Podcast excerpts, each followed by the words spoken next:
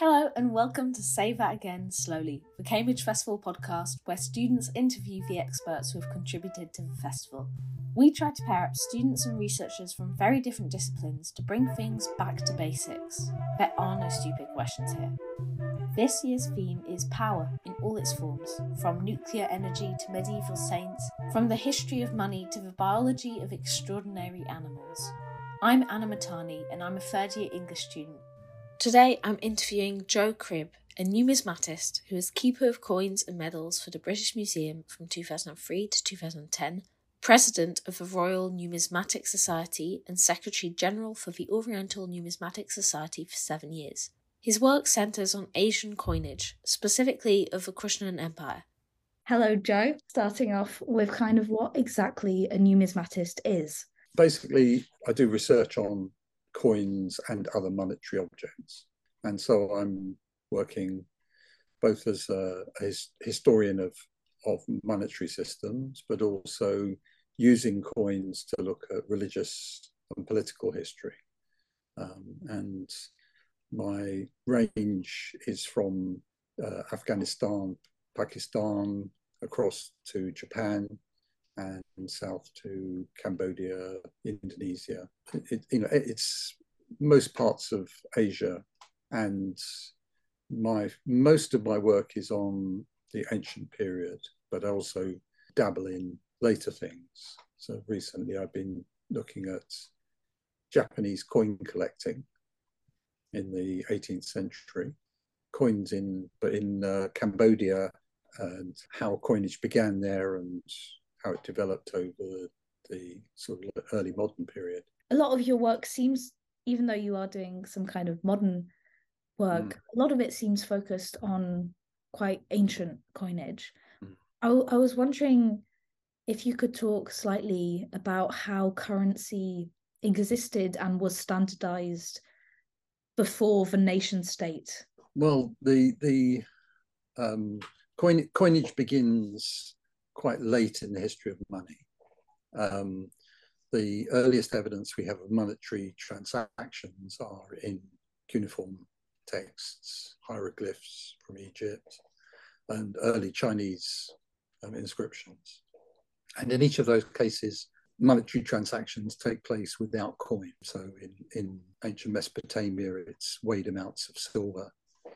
Um, in ancient Egypt, weighed amounts of copper and in early China, it's uh, shells, uh, seashells, cowrie shells. So the coinage came along both in sort of Western Asia and also in Eastern Asia in about 600 BC.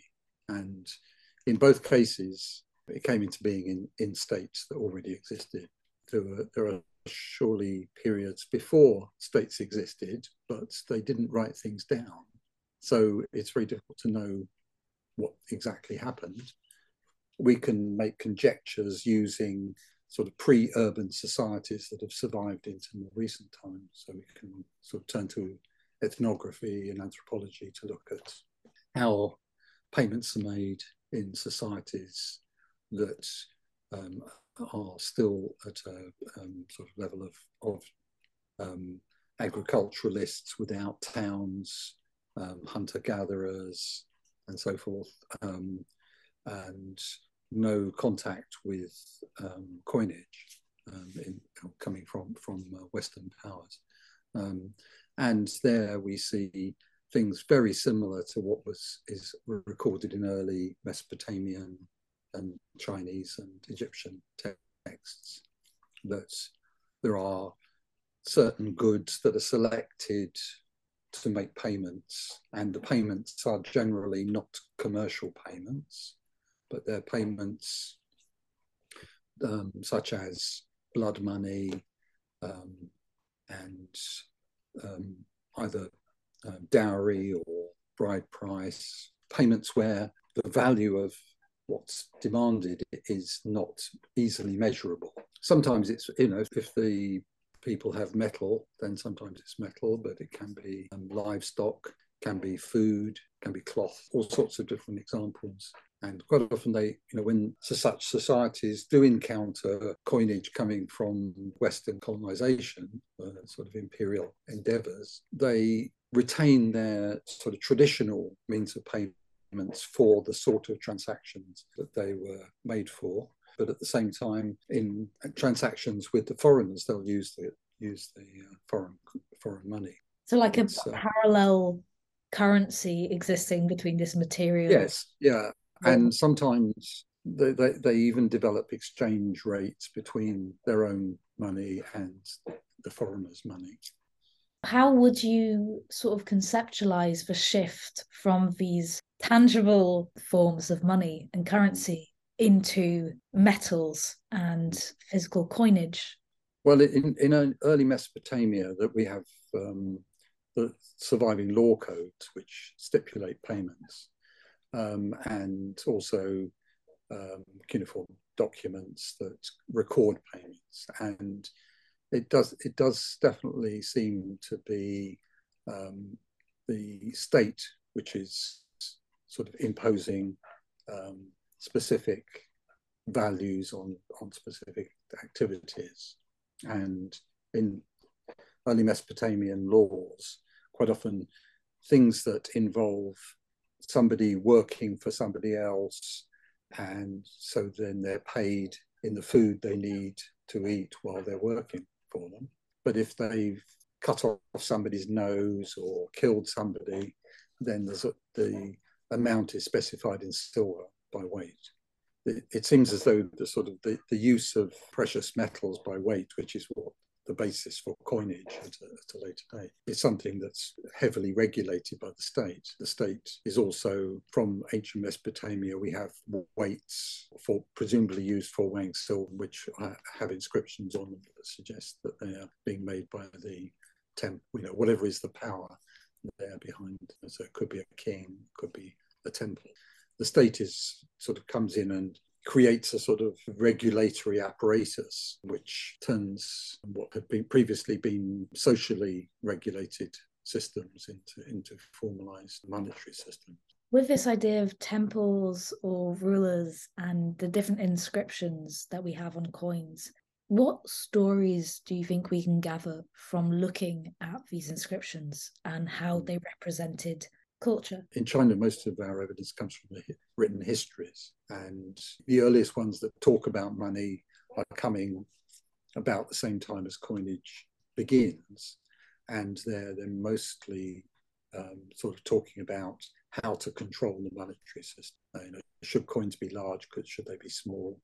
Um, who should make them? Those sort of questions. And so we don't get quite so much depth about the social activity as we do in Mesopotamia. But when coins begin in Western Asia, it's in Western Turkey, in the uh, Kingdom of Lydia. And we, we have a couple of Greek sources that talk about such things. So Herodotus says coins are invented in, in Lydia. And certainly the first coins we know of in, in the West are in that area. But we don't have any real social, socially informative documents relating to that at all. There's almost a gap between the sort of Mesopotamian texts and the emergence of coinage. You know, it's very clear that weighed amounts of metal are being used, but it's only when we get coins that we see see any sort of formalized structure. There's lots of gaps in what we know. Quite interesting what you know what gets recorded. If you go through all the Greek literature and look to, to see what's said about money, you get Aristotle, Aristotle and Plato talking about money, and sort of brief mentions in earlier sources. Because it's such a big part of our day to day lives, it passes without notice a lot of time. And that made me think of a quote. It was The extent of the power of money is the extent of my power.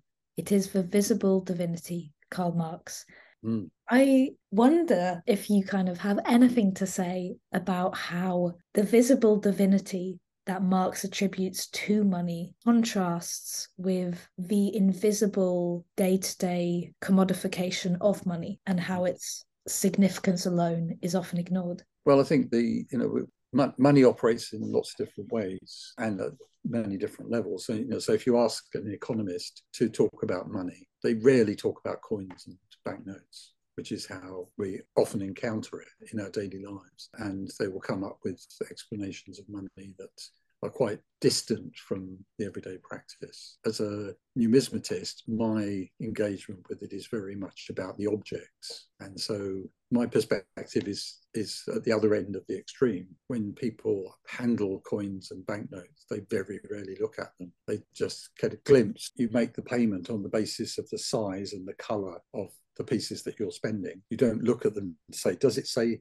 10p or does it say 50p? You know, you you you you're just used to the the shaped one is the 50p and the uh, round one is the 10 you know the, that, that's that's how, how you engage with these objects. And the same with banknotes. It's about the color and the size. You don't look to read this is a five pound note and it's guaranteed by the bank of england. So a lot of what i'm engaged with sails past the average person and it's only coin collecting and small children who who are, can be quite uh, engaged with the different pictures on them. But the rest of us are just as long as we've got them and we can spend them.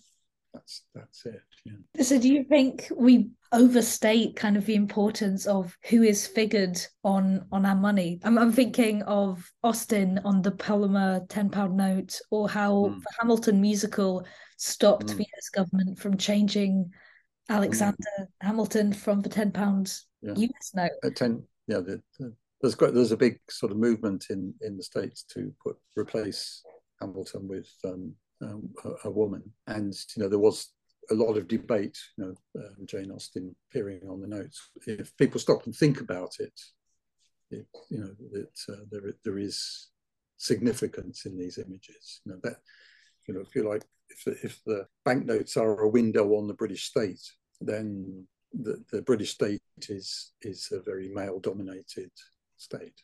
Um, and you know, getting them to choose a woman to represent Britain. You know, even though at that time we had a female head of state, it's a, just a, an imaginary figurehead that the state has, um, with with no power whatsoever.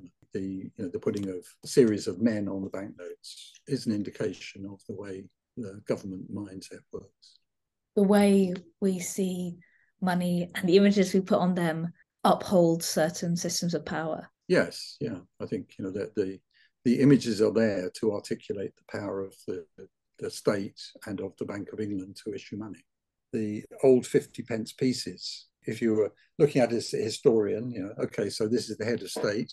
Well, we know for a fact that it's just a figurehead. And then you look at the back, and you've got this woman sitting on a rock with a shield and a and a trident and a lion. You know, if you're looking at ancient coins, you might think, oh, well, that's because they were familiar with lions. Well, there, the lion is not there as a piece of wildlife. It's a heraldic symbol of uh, British monarchy. And the personification of Britain first appears on British coins in the 17th century. She also appeared on Roman coins as a symbol of the conquest of Britain. You know, so you can interpret that sim- that symbolism historically, but if you take it out of context, it's very difficult to understand what on earth it means for anyone who's had the opportunity to look at the Kushan coins, you notice deformation practice seems to be evident in representations of the emperors, whereas current coins, like you mentioned, Queen Elizabeth, focus on authenticity, on representing a ruler as yeah. true to life as they can. How much of style was a practical necessity for these older coins? and how much of it was a metaphorical and artistic choice?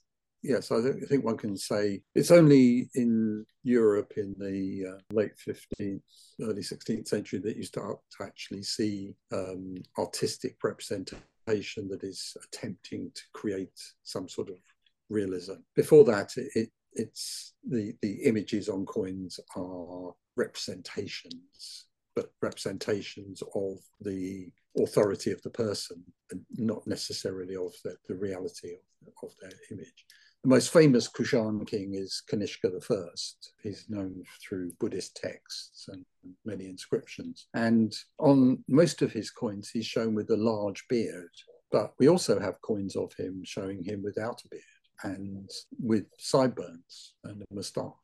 And his great grandfather's coins show somebody with a moustache um, and his successors' coins show somebody with moustache and sideburns. So, you know, what, what is the reality of how this king looked? Did he ever actually have a beard? And why has he got? Why is he shown with a beard? It's possible that this is because he comes from a, a, a sort of a, the context of a broad Iranian culture, and in Iran, kings are normally shown with beards. So it's possible that his beard is just an indication of his kingship and his Iranian culture rather than a, a, real representation of him. And his successor, his successor is shown as a sort of fairly, you know, 50, 60 year old man in his first issue. And then in his next issue, he's shown as though he's about 20. And then in the following issue, um, he's looking 30 to 40 year old. There's no attempt at a real image person. It's it's a it's a state an image of the ruler of the state. Um, and you know, at the moment in, in the British Library, there's a big exhibition on Alexander. We have this sort of image of what Alexander looks like. But if you got the thousands of coins which show Alexander that survive and look at the range of the different ways he looks, you'll see that what we have is a sort of conceptual image of Alexander and not really of Alexander the Great. You know, we can think we know what Alexander the Great looked like by looking at his coins, but we're looking at the coins that normally get published because they're the nicest example, not the, not the whole range of what the image looks like. Before the Renaissance, the European Renaissance, we didn't really have realistic representations of kings or queens on coins. So it's much more reliant on metaphor and I know. Yeah, you... I mean, it's it's a it's a visual metaphor for the state. Yeah. One is allowed to think about visual metaphors. I think a metaphor is a linguistic device, and it's a way of conveying uh, something about what's is in front of you or what's what's happening through terms that you immediately understand. So visual metaphors operate in the same way. We have the state and the state embodied in the king so, in order to visualize it, you use a, a device that allows you to immediately understand it, which is a, a, picture. And a picture is never the person. All imagery is, is metaphorical. All, lang- all language is metaphorical. You know, I, I'm busy writing coin catalogs. They are not coins, they, but they show you what the coin. You know, they te- they inform you about the coins by putting them in a form that you can comprehend. Um, but they are not the real coins and they don't you know the monetary system is not what you're seeing. What you're seeing is a book and a, a book that's designed to help you understand. And so so that sort of because it, it is also a metaphor. I mean, you, you do use Derrida a lot though in kind of in, in your addresses to the Royal Numismatic Society and also in your brief for your upcoming lecture. Do you think understanding the structures of language and of imagery is essential to numismatic mm. study and to what it can bring to history? I think it it certainly helps a lot to have some awareness of how language works and the impact of language. You know, most of my communication uh, about coins is in writing, and just the shaping of sentences and the the, the vocabulary you use have an impact on what you know what you're trying to communicate. You know, so in, in numismatics there are a lot of technical terms. So the word type isn't used in the way that it's normally used in, in English. It means the design on a coin, and it's sort of a conventional numismatic term. And you know, so when using the word type in a numismatic article, I have to be quite careful about how I'm using it Well, it's this type of coin, but that has completely different meaning to a numism- numismatist than it does to a, in, a, in an ordinary context. So it's uh, so one has to think about how language works, and also I think um, it's it, it's the uh, formation of a text is also um, part of the process by which one communicates, and so one of the ideas that um, I got uh, from Foucault is about the way the creation that you're using to communicate stands in between you and the reality of what you're talking about. And you know, so art historians talk about, oh, this is a Rembrandt.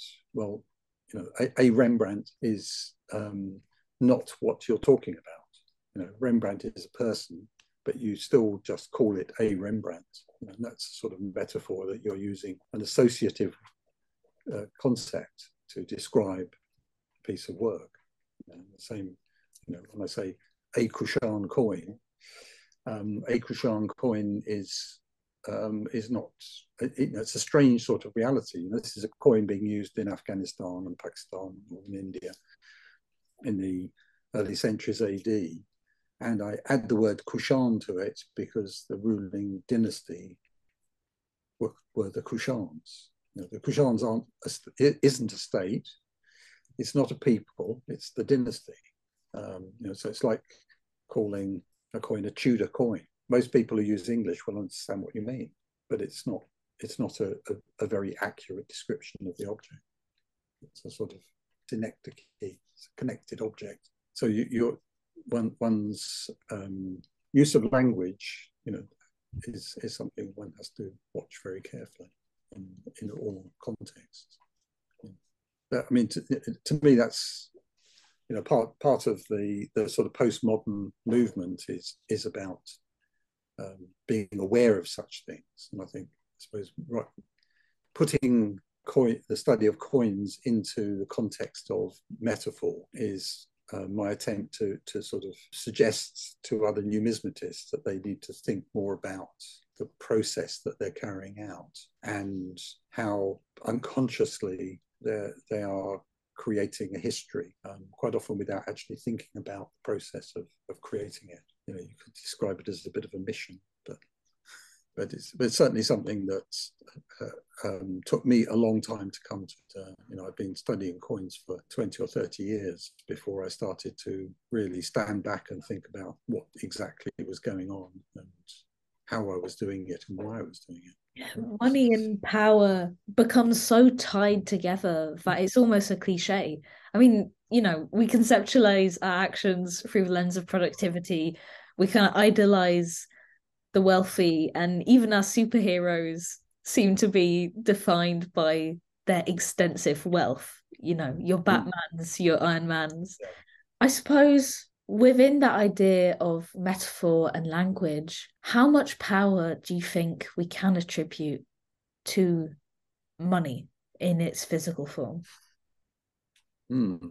well you could say it has it has no power itself it, you know, this, I mean, this is this is what metaphor is doing is that it's personifying uh, an inanimate object, um, and the it's the, the power rests with the people who create money and the people who use money, um, and so uh, you know, somebody with a lot of money has can say you could say they have a lot of power because they have the ability to to exercise power you know so now in in the contemporary world we, we can see you know what previ- where previously money was controlled by states we can see that banks and multinationals are exercising power um, which is sort of overriding the state um, and the reason they're able to do that is because they've got more money than the rest of us.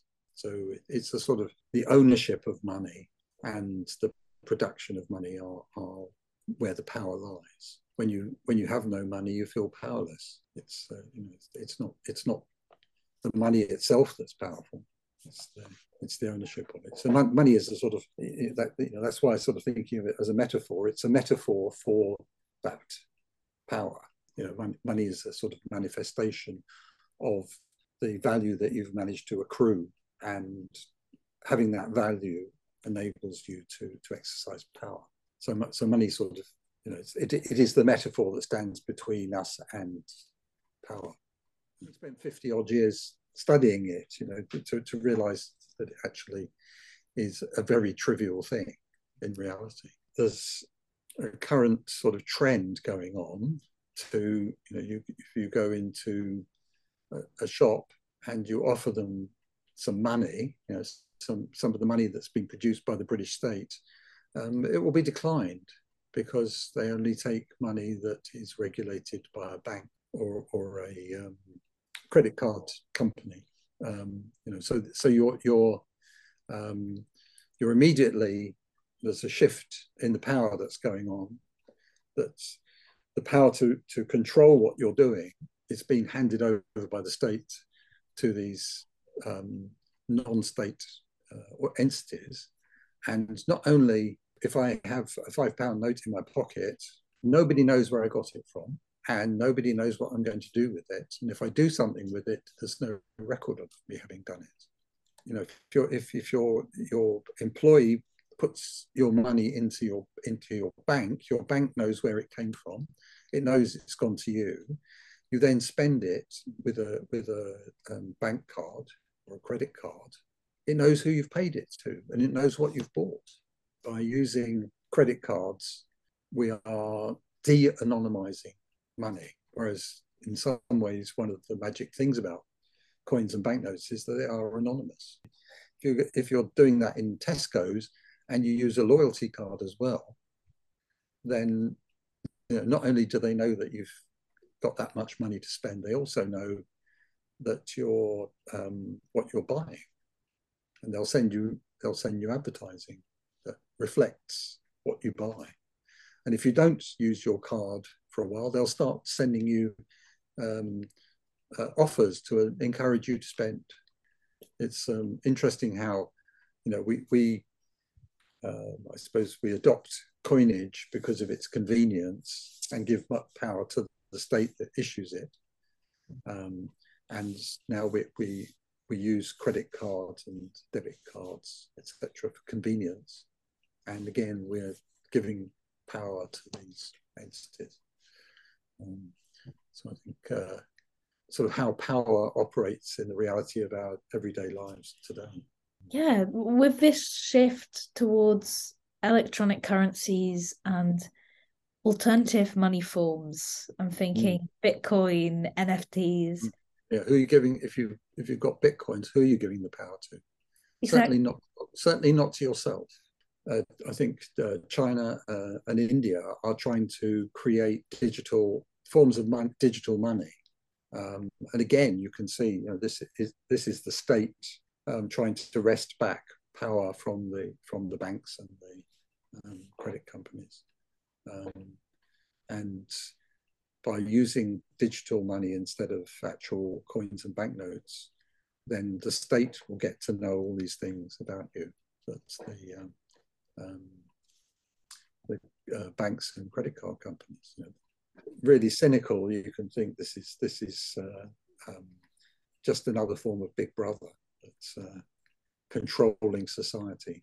Um, I mean, I certainly think if if one uses um, digital media and um, buys things online, you can see just how controlling these companies are.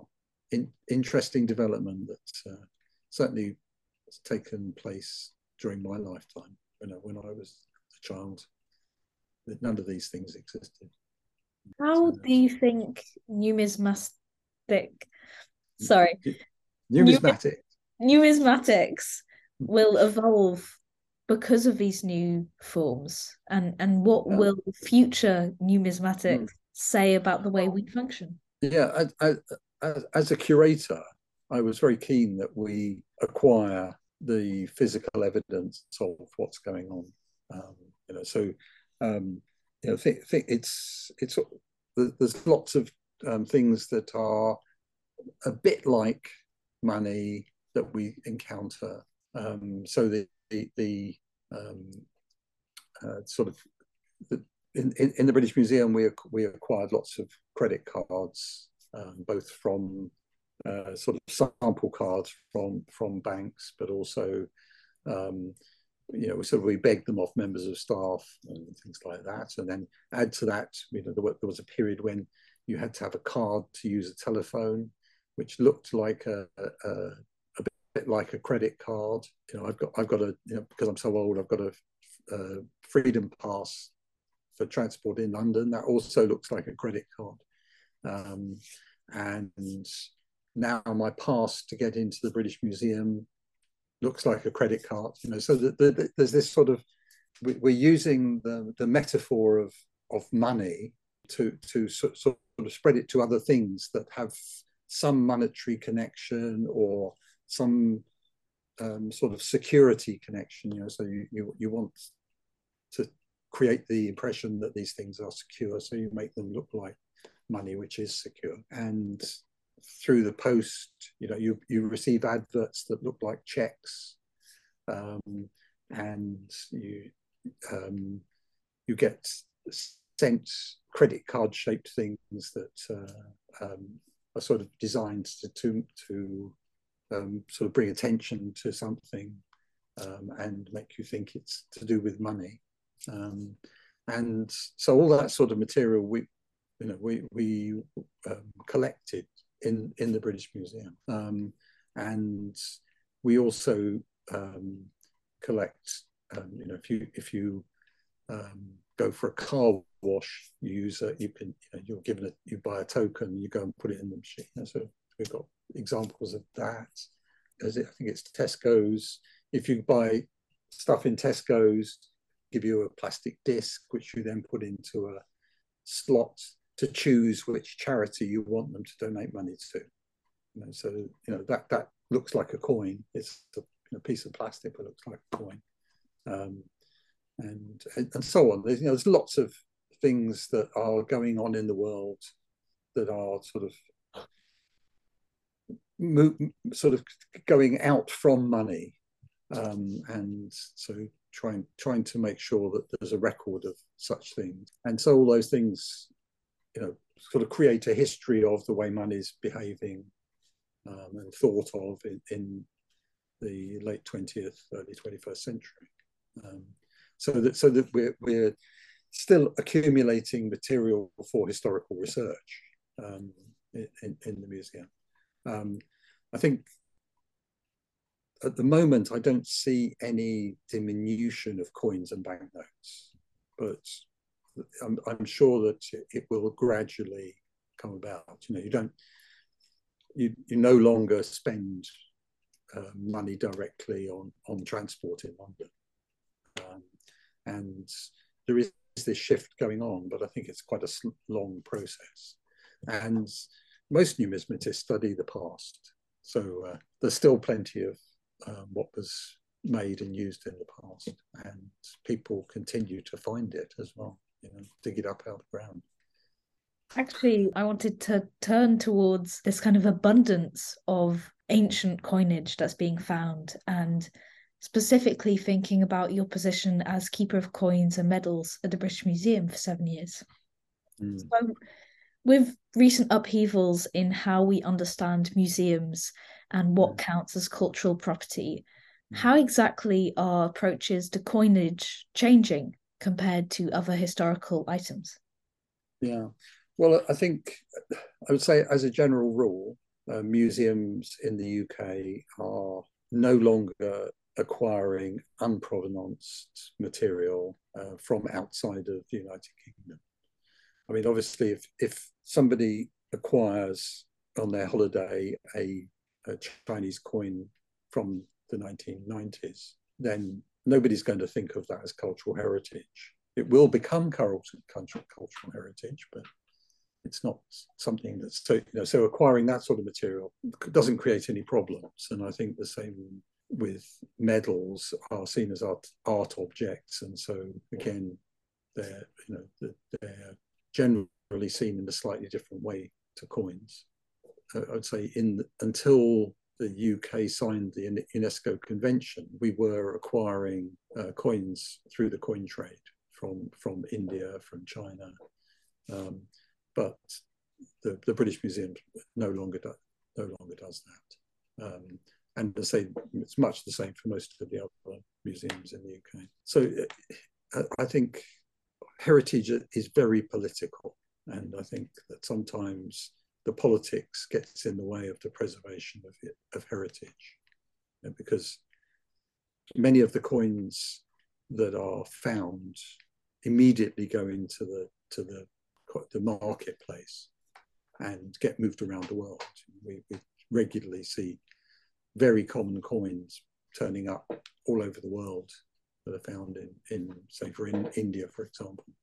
And those coins are normally end up in the hands of coin collectors, and so their provenance is lost, and the associations they have are lost.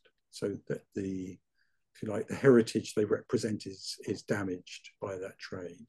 But these objects are so trivial that the um, institutions in India don't pay any attention to it at all.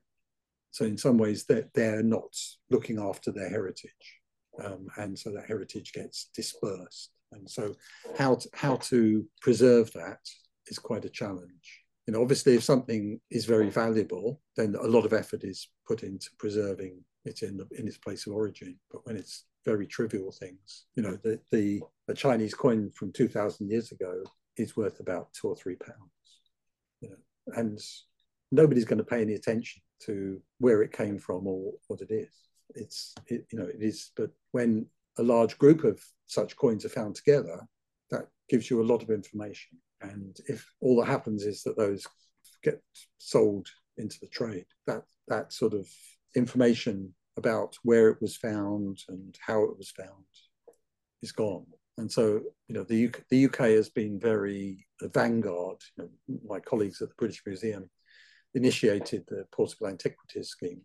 Um, and through that scheme, we now have very detailed records of what's being found in this country and the, you know, the context, the circumstance. And so one can do serious research using that material. And it's all available digitally and its value is greatly enhanced. And it doesn't mean that there isn't a coin trade, but it means that it gets documented um, as it's found. So the trivial things are, are problematic in this in this um, uh, arena. But um, you know, I, my, my, philosophy throughout my career, and, and, you know, I continue it now, is is to work with people in in the countries where the material I study is found, and um, to encourage them to to document as much as they can, um, and to uh, bring the material they've got to the awareness of, of the authorities. But if, you know, in, in, in some countries, if you declare that you found something, um, the, the response is more likely to be punitive than to, to preserve the, um, uh, the data. Um, so it's, it's a, it, it is a, a, a very fraught subject. Um, and uh, one, one wants to see um, the, the sort of system that's been set up in the UK um, extended to elsewhere. And to make sure that um, that heritage is not lost. Because uh, coins are part of everyday life and and state activity and and by recording them you can get some sense of, of the history of the past certainly for the Kushans coins play a, a, very big part in in understanding the history of of that of that uh, kingdom. So it's uh, you know one of, one of the main drivers for studying them is studying their coins is because so much information can be extracted from them. Do you think that coins then provide a more ethical way of conceptualizing museums and of sharing culture across nations, being both well, think, so trivial and so defining? Well, I think the certainly certainly um, the connections that I have around the world through the, the study of coins is an important contributor to to the study of, of the past. But you know, it, coins are just one aspect of the past. Um, you know, in some some cultures, coins have a very low contribution to make. In others, they have a very big contribution to make.